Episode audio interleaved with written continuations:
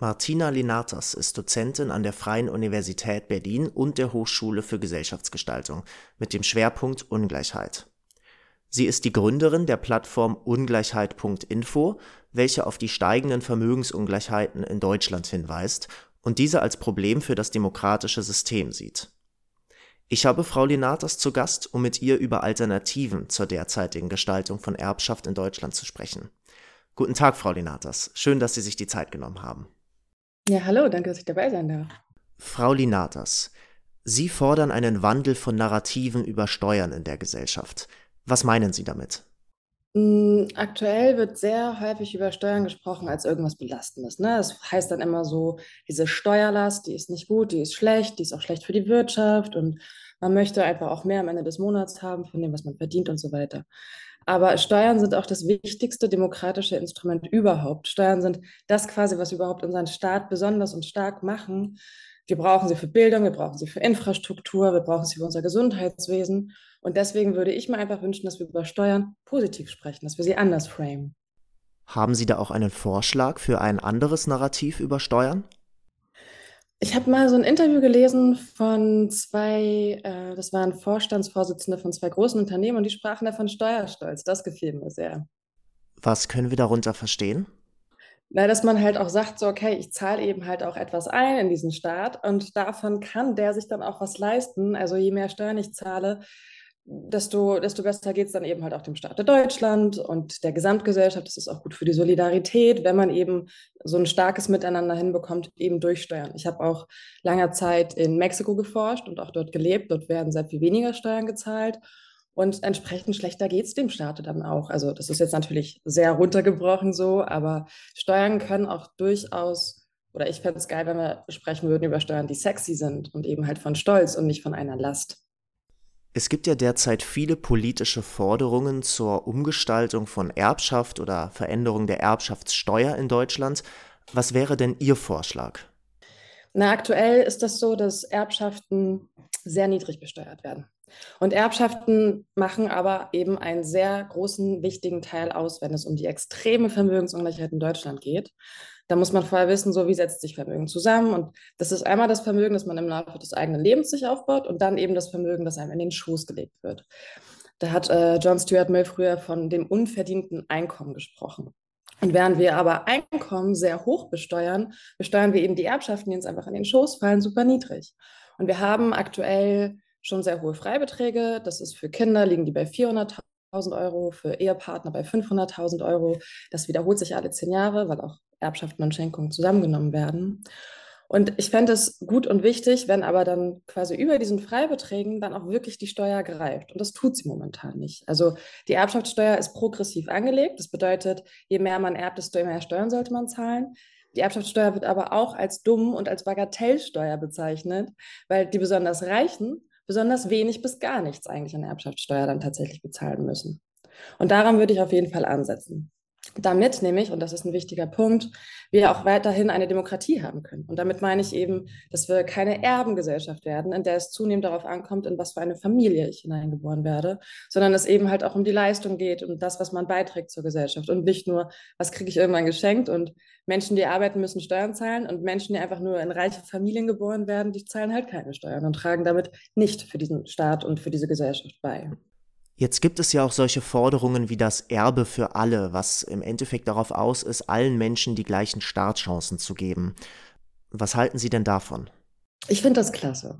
Ich finde das super, allein schon deswegen, weil ich bin ja auch ein großer Fan davon, Steuern endlich positiv zu framen. Und es wäre ja auch schön, wenn man sagen würde, man nimmt nur nicht was weg, sondern man gibt auch was anderen Menschen.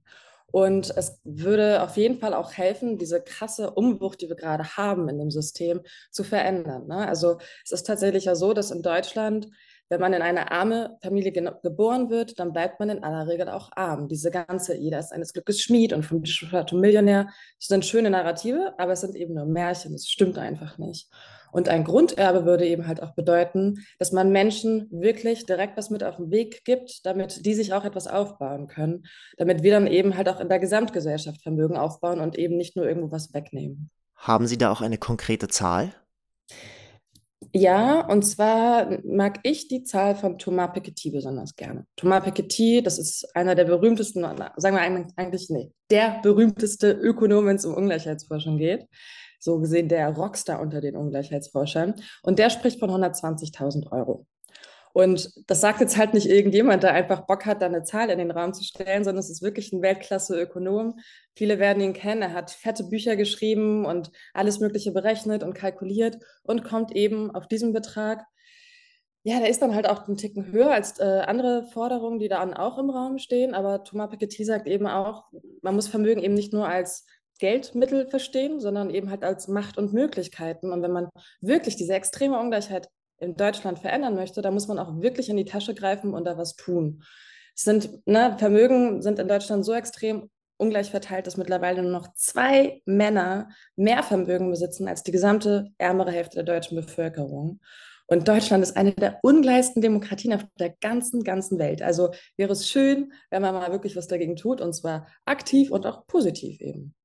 Vielen Dank, Martina Linatas. Im ersten Teil des Interviews haben wir bereits über Narrative, über Steuern gesprochen und über das Grunderbe für alle. Sie haben da eine Zahl vorgeschlagen von 120.000 Euro. Darüber werden wir uns im zweiten Teil des Interviews noch einmal konkreter unterhalten. Bis gleich.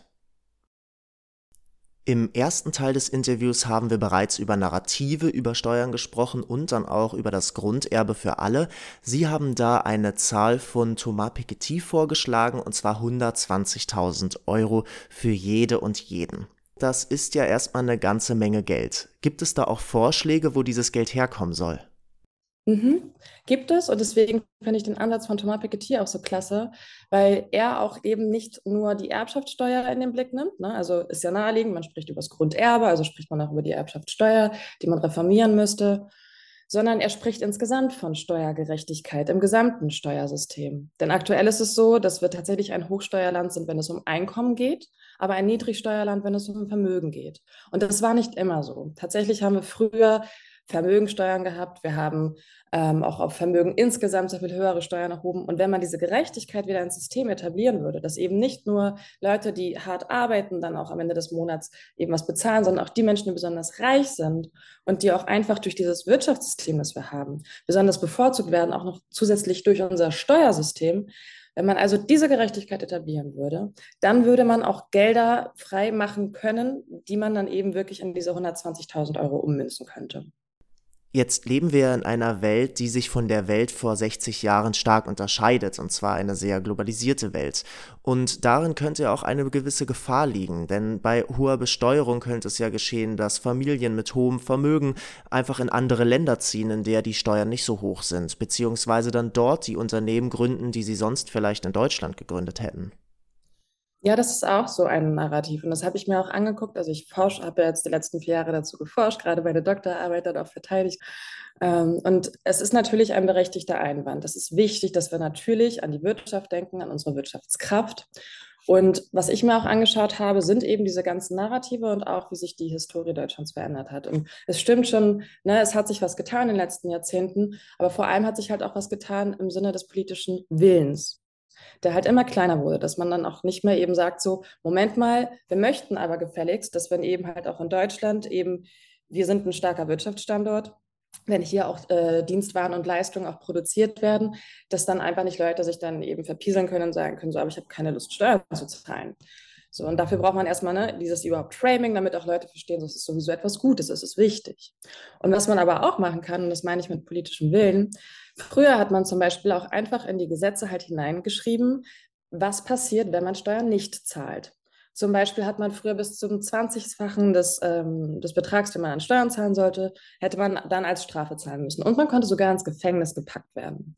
So, also Steuerflucht oder dann eben auch Steuervermeidungen, die wurden ganz, ganz anders gehandhabt. Und es ist auch eine Frage des politischen Willens, wie gestalte ich denn die Steuern? Das ist ja nicht irgendwo äh, vom Himmel gefallen, ne, unser ganzes System, sondern es ist ja auch, wie möchten wir, dass dann auch Steuern eingetrieben werden?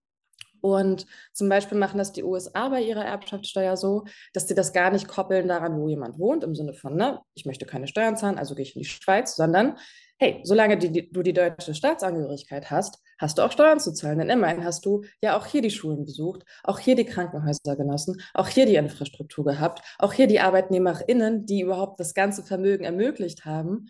Und dann ist das eben wirklich eine Frage. So, wenn man das will, dann kann man das auch umstell äh, umstellen oder auch umgestalten. Und dann kriegt man das auch gebacken. Ich würde jetzt sehr gerne noch einmal zurückkommen zum Grunderbe für alle. Denn das Deutsche Institut für Wirtschaftsforschung hat eine andere Zahl in den Raum gestellt.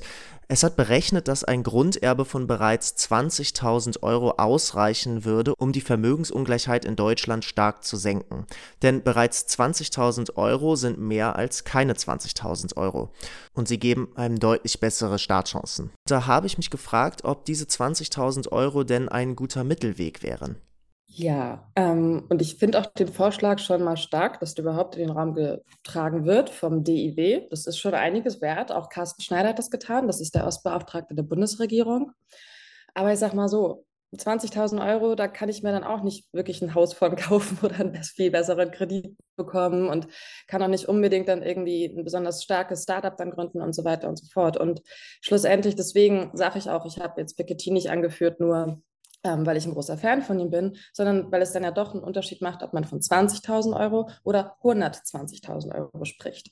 Und eben auch, wie hoch steckt man die Ziele? Und, das glaube ich zumindest, dass das halt auch hinter dem Konzept vom DIW steht, wenn man eben halt auch, ähm, so habe ich das zumindest verstanden, wenn man sich wirklich nur anschaut, wie man die Erbschaftssteuer reformieren kann, dann ist das der Betrag auch, der am Ende bei rumkommt. Weil aktuell die Erbschaftssteuer, die ähm, privilegiert vor allem sehr, sehr reiche Menschen, also die reichsten Deutschen, zahlen keine Erbschaftssteuer. Wenn man allein schon diese ganzen Steuerschlupflöcher schließen würde, würde man auf diese 20.000 Euro kommen. Aber wie gesagt, ich glaube auch fest daran, und das ist auch das, was ich in meiner Forschung herausgefunden habe, man hat Steuern immer nur dann transformiert oder eben halt auch gestärkt, wenn man sie als Bouquet insgesamt verstanden hat. Also wenn man nicht nur die Erbschaftssteuer angefasst hat und hat, das wollen wir ändern, sondern auch die Vermögensteuer, auch die Kapitalertragssteuer und so weiter und so fort, Finanztransaktionssteuer. Es gibt so viele Dinge, es läuft so vieles schief im Staat in Deutschland. Wenn man das alles insgesamt sich anschaut, dann kommen auch ganz andere Beträge zustande. Und deswegen sage ich, ja, 20.000 Euro klingt ja süß, aber 120.000 Euro, da machen wir dann einen wirklich großen Unterschied mit. Vielen Dank, Frau Linatas. Ich bedanke mich sehr, wünsche Ihnen noch einen schönen Tag. Auf Wiederhören. Danke ebenso.